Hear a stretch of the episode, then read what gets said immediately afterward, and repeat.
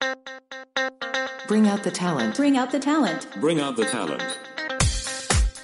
Welcome to Bring Out the Talent, a podcast featuring learning and development experts discussing innovative approaches and industry insights. Tune in to hear our talent help develop yours. Now here are your hosts, TTA's CEO and President Maria Melfa and Talent Manager Jocelyn Allen. Hi, Jocelyn.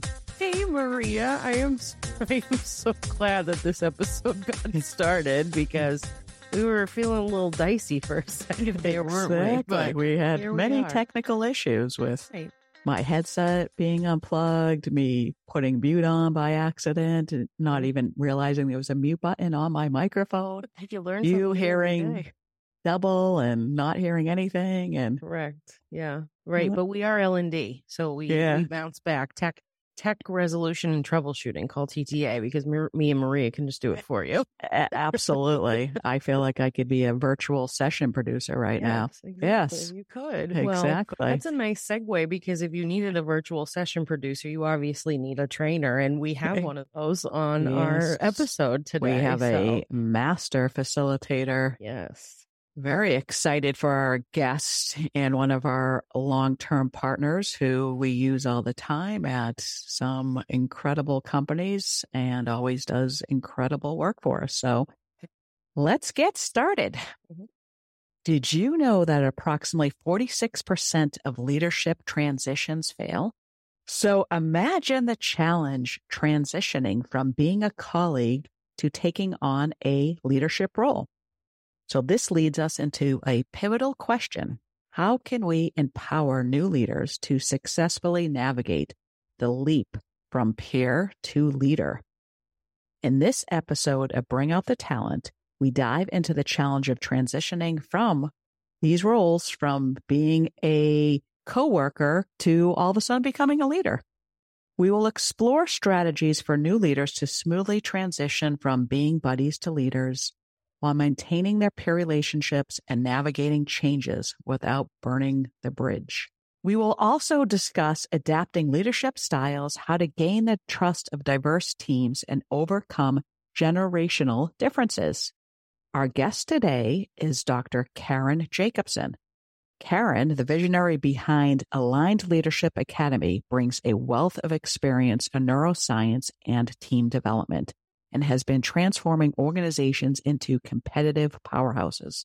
Dr. Jacobson's success has been accelerated by her diverse experience as a former Israeli military commander and an accomplished ballroom dancer. We were just talking about your experience and how amazing, Karen. So, welcome. Thank you. Thank you for having me. It's my pleasure to be here with you today.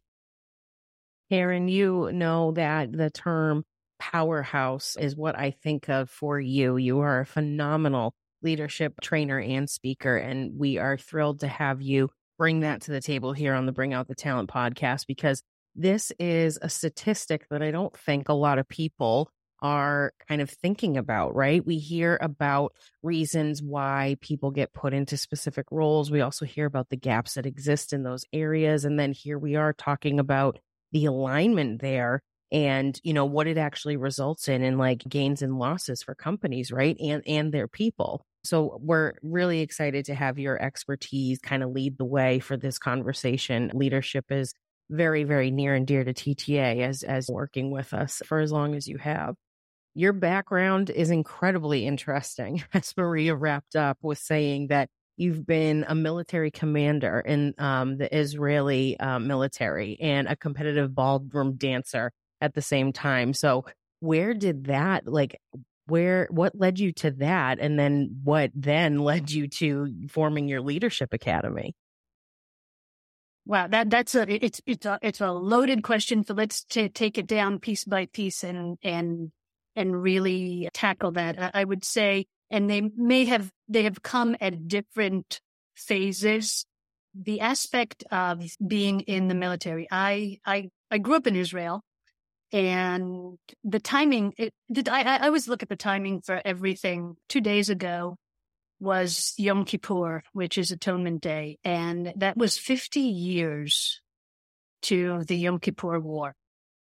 Now, there are some of us that have actually, like myself, have been around during that war as a child. And that experience of watching a country manage war, how it impacted me as a child, watching, mm-hmm. watching soldiers, watching what the military had done. That's where that spark of leadership had really begun. Th- those were the roots for me. And, and I remember from a young age, whereas I look at how people were reacting during the war and I'm like, I need to do things differently. And this was, that was my country and my country was in distress. What can I do to contribute and support? And as, as I was going through school, everything was all about how do I get into leadership positions? So sometimes there's a calling and you follow. Sometimes there may not be a call. There's more of an assignment. That is going to change the way somebody shows up as a leader. And when we talk about the fact that there is failed leadership and, and the statistic of 46% of failed leadership, the question is when somebody, whether they show up or whether they are assigned, are they equipped? Are they really able to embrace and embody the characteristics that are needed to be a leader for people to listen, to follow, to respect? Do they have that command and executive's presence? Or are we still following the Peter principle and promoting people because of the fact that they've shown skill at work and now they've spent enough time and they've earned the right, quote unquote, to become a leader. That was old school Today, we need to look at things differently because our landscape has changed. It certainly has. And I still believe that probably happens all the time as far as the Peter principle. Absolutely, Maria, because of the fact that so many of our businesses are still operating based on old world, old philosophy concepts. One of the things that that we're experiencing right now in the workforce is a change in the dynamic as far as what leadership is what do we bring to the table how do we how do we even run organizations? And how much change do we create from that old style of authoritative leadership and leadership that very often is by title to bringing in a higher value as an example on emotional intelligence, on what we used to call, or as it's still called outside, as the soft skills. In my work, I don't call it soft skills.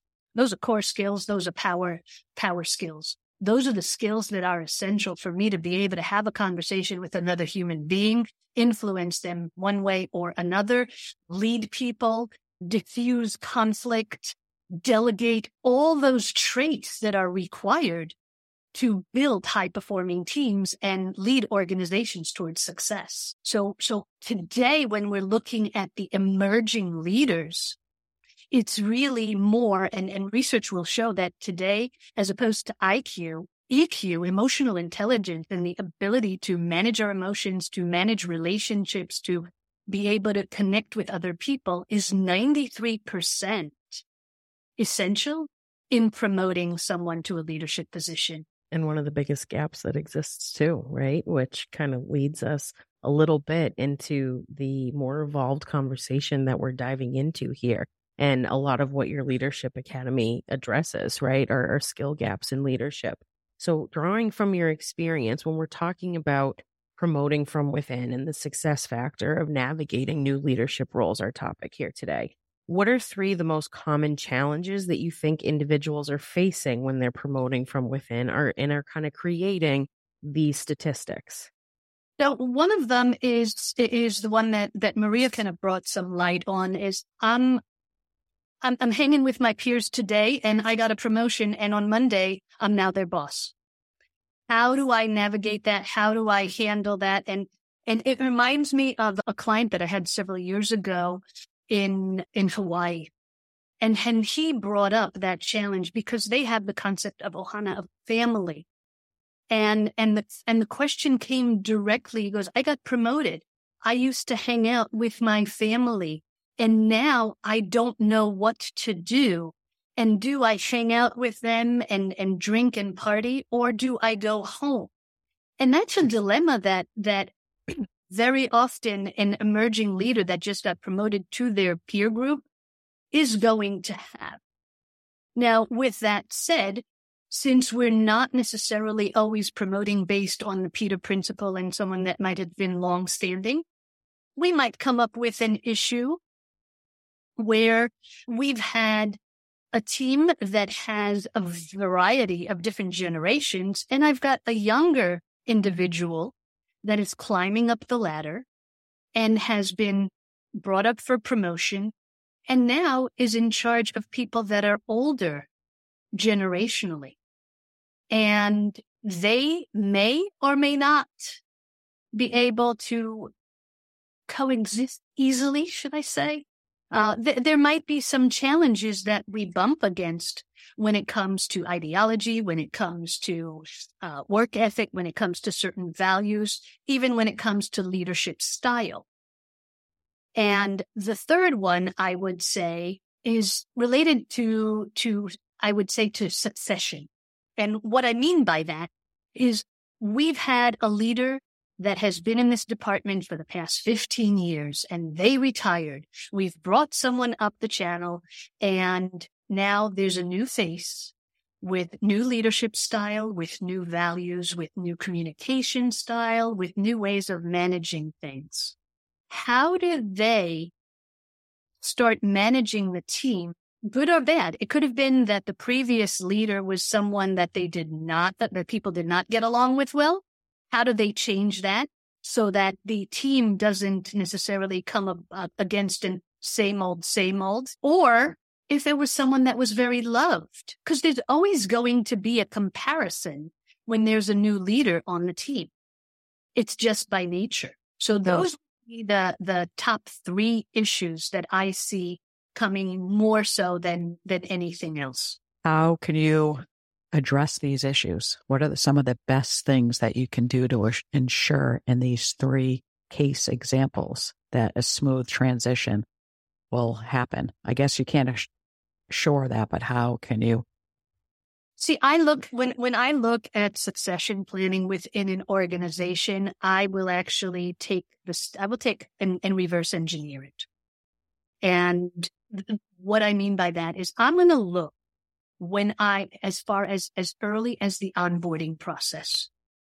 When I look at someone and I, and, and I just onboarded a new team member, what are some of their goals? What are some of their desires? What are their skills? What is their ambition? Where can they excel? And what path do they want to see themselves in? If I can start building from, from the start then I can also start cultivating and providing them with the right training, with the right skill sets that they need along the way. So maybe I start off with somebody and they, they know they want to be in a leadership position. And we have a project within the team that we're working in subgroups. I give them a slight promotion. I have them in charge of a small group. Let them exercise their skill sets. Let them grow and learn by the same time, I want to make sure that I'm going to provide the entire team the opportunity to learn the rest of the skills and to be able to use them, not whether they're leading or whether they're, I would say, a back leader. And what do I mean by a back leader is they have the, they may not want to be the leader of the team, but they can still lead small groups without the title and and taking ownership like that which helps us first of all create higher performing teams but also preps people better for leadership and climbing up the ladder. And and continuously making sure that we check in on those goals because those goals might change. But that preparedness along the way, that readiness helps people to a position where they're not just taking and and by the way i don't mean by just giving somebody an online course here you take this this is going to be your leadership preparedness course. There has to be some live intervention. There has to be some connection. There has to be either whether it's the opportunity to have some type of a hybrid course where somebody is actually being able to coach them where, where somebody mm-hmm. might have some mentorship involved where there's the opportunity for feedback and and not just to there is a, an expression in in Hebrew and I'm, I'm trying to translate that in my head is it's to to just do something because you're supposed to do it. Okay, we're supposed to train people, so let me just drop in a, a learning management and put something online. Well, the research is going to show that while some people have the discipline to do that, a large percent won't, and you don't gain from that. So you're really not developing your leaders. You're really not building a, a strong succession unless you have a personal intervention. You cannot teach people about people skills and about leadership without having a live group to show an example and and actually demonstrate.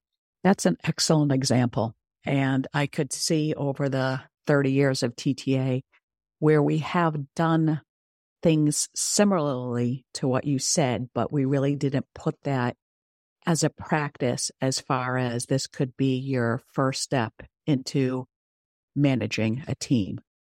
I really like that. Furthermore, with that, Maria, when we look at when we look at growth and transformation, it is a process, not an event.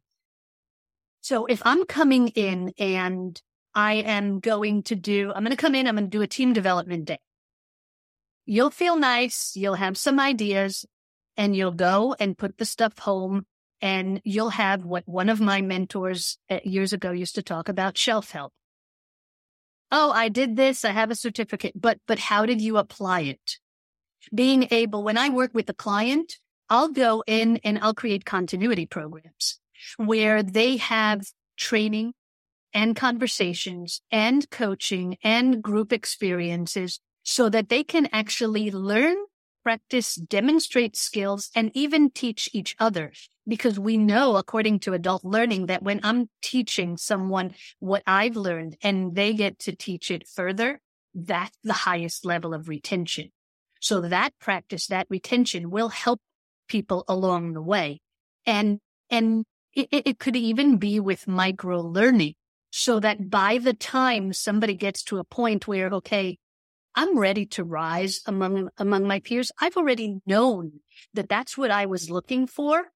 And I've had coaching on how to, to really manage my behavior along the way. So it, it's not that somebody will be the, the party animal today and for the first two years at work. And then on Monday, they're going to stop. If I know that I have a certain path, how is my coach?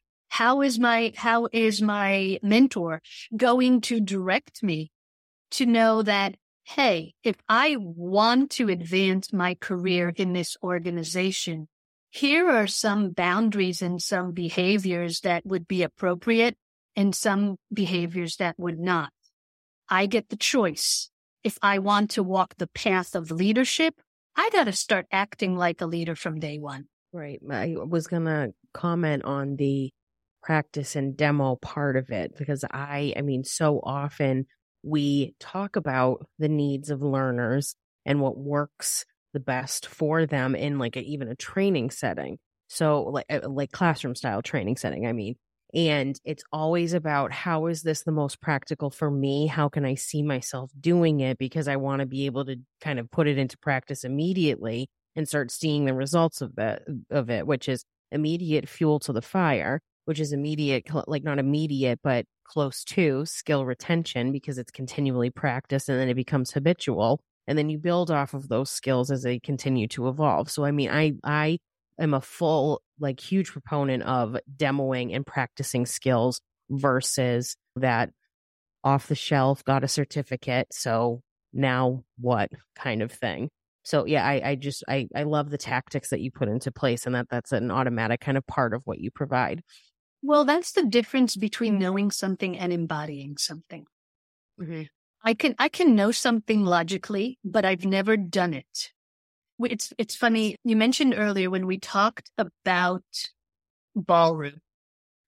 I I happened to be very fortunate when I started training and, and when I started dancing. I had a I had an instructor who was also my dance partner who was very very wise and at the time, I was in my previous career as a chiropractor. Now I could tell you every single muscle, what the origin, what the, the uh, insertion, where it starts, where it ends, what movement it creates, how does it, how does it flex? How does it extend? And he was talking about something different because he said, I want you to move in a certain way. I said, well, I'm doing that. And he goes, no, you're not. You have the knowledge you don't have the movement embodied. And I remember I, I was training at the time, both with him and I was actually cross training. I had another coach. And one of the things in order to get that muscle to act, she would tap on the muscle so that I can actually contract the muscle and use it. Now take that into play we have the logistics, we have the knowledge, but are we tapping on the muscle? Do we have the opportunity to use the skill, bring it into play and see results? And that's how we need to look at training. And that's how we need to look at being able to also create that succession within an organization. I love that. That's a great example. Great visual. It, certainly is. And again, I it's just so important the practice and the demo and what it leads to. And I'm glad that we're talking about it because we don't talk about this kind of stuff en- enough. And going back to what you were saying about the kind of buddy to boss transition, that's another one that I think leads into a lack of success in the leadership transition. So, what about that? When a new leader comes up from a pre peer group and is now in charge, for lack of a better word, how can they, what is the first step in effectively transitioning and making sure that relationships are kind of still upheld, but that the professional one is developed into the appropriate layer that it now is? One of the things that is is important at that level is having the tough conversations. And one of the tough conversations is is being open and upfront with the team. Hey team, I'm literally in a position where three days ago we were hanging out as peers. Today, I'm the supervisor and that's not changing how I feel towards you and the friendships that we have. It does put me in a position where as a leader within the organization, my word comes down through the chain of command. What I'm asking is your support. I'm asking for you to give me checks and measures and support me in my role so that as a team with my leadership, we can all succeed. Now think about it. How many times do you actually know of leaders that would have that conversation? Very often we, we, we end up with conversation where people are not guided to have that type of conversation. They're guided to really force by their title. Well, I'm because I'm the boss now and my words, my word is what it, it is what sticks.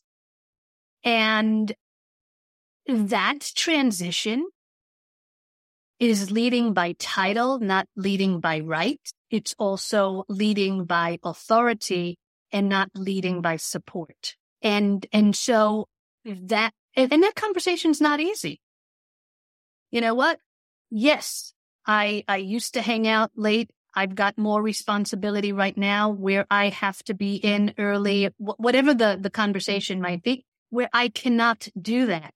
But I'm happy to maintain relationships, whether it's, whether it's doing one-on-ones, whether it's having lunches, whether it's having certain things, but, but I'll still go back to where we started in the succession, that behavior has to really start being modeled earlier on for someone to truly, truly be successful in that transition. It's an important one to have. I agree. It's and it's a tough one too. I but I think that one of my outlooks on things when it comes to relationships like that is just full transparency. So, I mean, I, speaking from my own experience, I stepped into a leadership role here about a year ago and have great relationships with everybody at this place. Like it's just the way that TTA works. But of course, you, you're on a team and part of that team and then make a transition to leading that team. You get close with those people on a different level, level prior to that and I had like very raw almost conversations about it being saying that uh, like I know this is how our relationship is so I don't want you to think that we can't still have the the trust that exists from having those relationships and that I can also now help you in a professional standpoint and level with you more on that because I know exactly like what your experiences are because I was part of them and I think it just it really it added something to it as opposed to completely changing it and it was because sometimes i was like i don't even know what to say but here's how i'm going to say it. And so like people just understood it was me saying it and i'm here to like help us all just enhance things and do right and like nothing else should change about it because i think part of our success is the fact that this is how we are. So I, I, transparency i don't know maybe it's too much but it, it's worked so far. So you tapped in, you tapped into a key, a key element that's important. They always talk, they also talk about it on in five dysfunctions of the team and, and having those raw conversations, which is the element of trust. And the question is, how do you build? And that's really what, when you look at, at those three scenarios, whether it's someone that's younger, whether it's a peer or whether it's old versus new, a loved leader versus not necessarily a loved leader that, that is replacing. It, it boils down to trust. Am I being trustworthy? Can I trust my peers to support me? And that is based on the relationships that you create. It is based on your transparency, on your authenticity and your ability to be real and be willing to have those conversations. That you gave a great example, Jocelyn, where you had, and it doesn't necessarily have to mean that everybody might be comfortable with having a group conversation on that. Although a group conversation can be very cathartic, done the right way, facilitated the right way. Sometimes it could be with the leader. Sometimes it could be with someone, a facilitator from the outside to manage it. But what it has to be, it has to be open and, and real. And it can be one on one where you really hear your team members and you understand what their needs are. You understand what, what worked well in the past, what didn't work well, and how do you proceed? And I have not seen too many situations in life where done the right way, if you ask for support and for help that is for the greater of the good that people say no. Mm-hmm. You're talking about trust. And as we know, that is so critical. You can't have a good team. You can't have a good company without having trust. What are some ways? I know we were just talking about having an open conversation. What are some other ways that you could build trust up within a team and being a new leader? How, how can you drive that forward? One of the things that happens or can happen with a new leader, especially if it's someone who's eager to really do things their way, can be the idea of coming in and changing too much. And if I come in and I change too much too soon without having my finger on the pulse and really exercising my listening skills and understanding how much should I change? When is this ready for change? This should stay as it is and involve the team.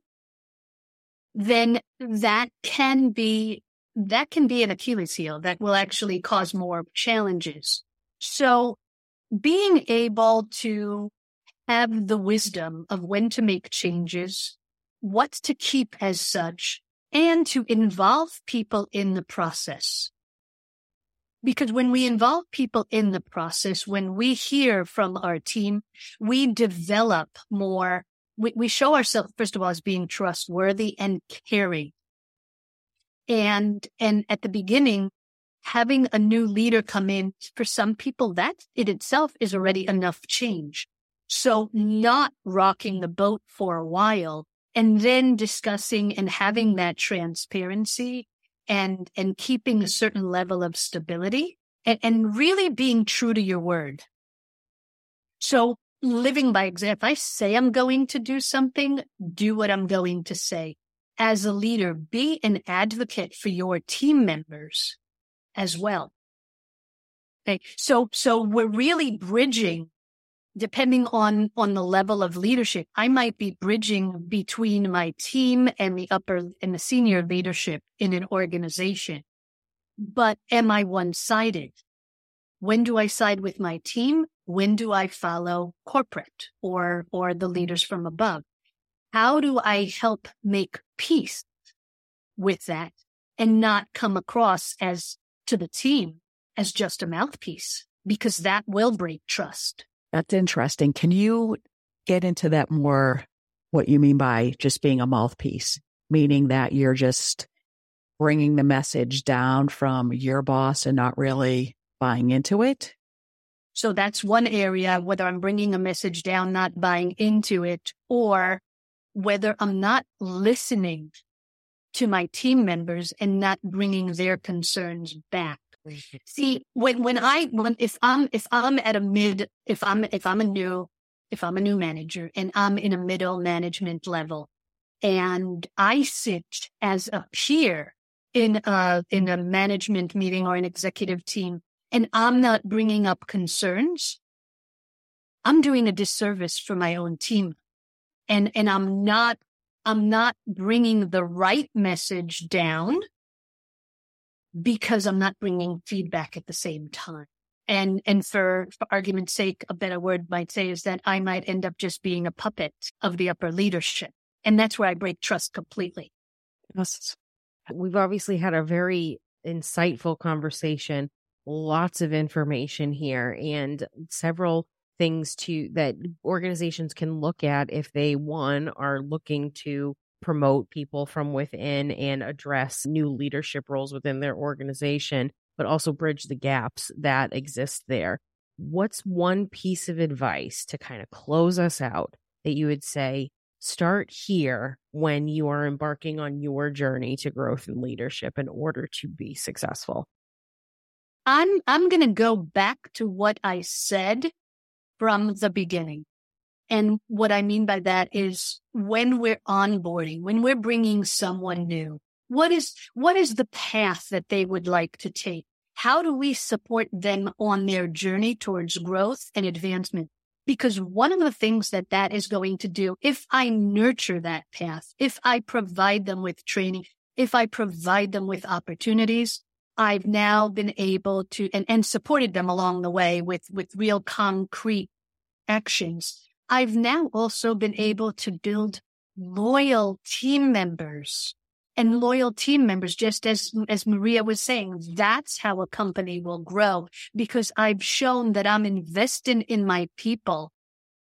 Richard Branson talks about the success of, of organization is not about the process or the procedure. It's what you invest in your people. If you invest in your people, the people will invest in you and your organization. That's how you build succession. That's how you build success. What a closing drop. argument. I know, right? like what a closing argument or mic drop, as Maria said. So, but don't drop it yet, Karen, because as beautiful as that wrap up was, we're not done here. It's time for our TTA 10. It's the TTA 10, 10 final questions for our guest. All right, Karen. So we talked about this beforehand. 90 seconds will be on the clock. 10 questions are in my hand. I'm going to ask them to you, of course, and then the goal is to just answer them as naturally and quickly as possible. We will celebrate you if you come in under the 90 seconds, and we will do the opposite if um, you go over time. But again, it's all in good fun. So it, it'll be fun to see how this shakes out. So, are you ready to get started? I am ready. That's my girl. All right, David. 90 seconds, please. All right. 90 seconds on the TTA 10 clock beginning now. All right, Karen, what is your favorite thing to do on the weekends? Ballroom dancing. Mm, Of course, No. What is your favorite feel good snack? Your go-to. Blueberries. Blueberries. What is the best piece of advice you would say you've ever received? Don't sweat it. Dine in or take out? Dine in. I've got I've got a chef living with me, so Oh, there you go. What is a moment you wish you could re like a moment from your life that you wish you could relive again? I embrace every moment and I have no regrets. So Okay, then. I love it. So we know that Peter Piper picked a peck of pickled peppers. So how many pickled peppers did he did Peter Piper pick? a peck. what is your favorite power skill to teach on? Emotional intelligence. You can pick any artist in history to host a hometown concert for you. Who do you choose? Celine. Celine. What is nine plus two? Eleven. I've got a fever. So what's the prescription? Don't sweat it. Go to sleep. okay. All right. Talking to somebody that used to be a chiropractor, so get. All right. David, those are our 10 questions. So let's get the final time, please. With the score of 1 minute and 11 seconds, Dr. Karen is easily under the threshold. Bravo, Karen. And so, since she is a ballroom dancing aficionado, take me to the ballroom. Here I am. and we call on Mr. Michael Bublé for this week's salute.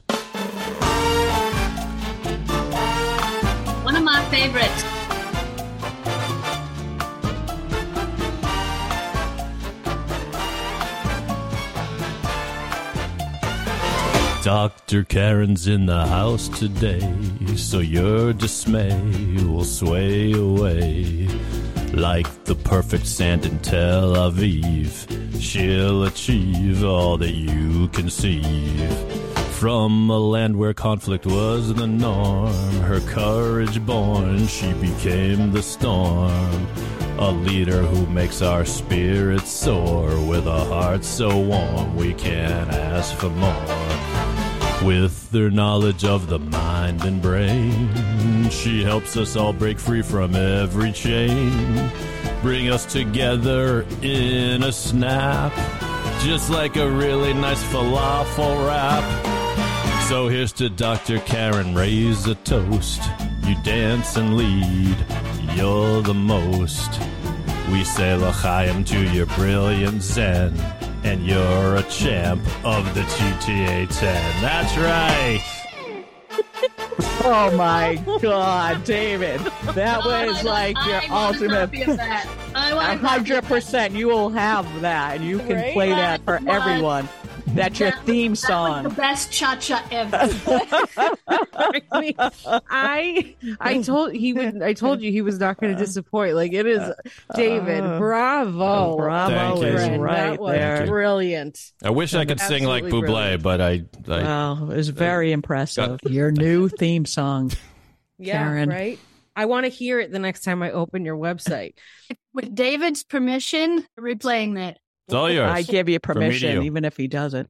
Well, thank you so much. That was truly wonderful. I really, really appreciated the time and appreciated hearing all of your incredible insights.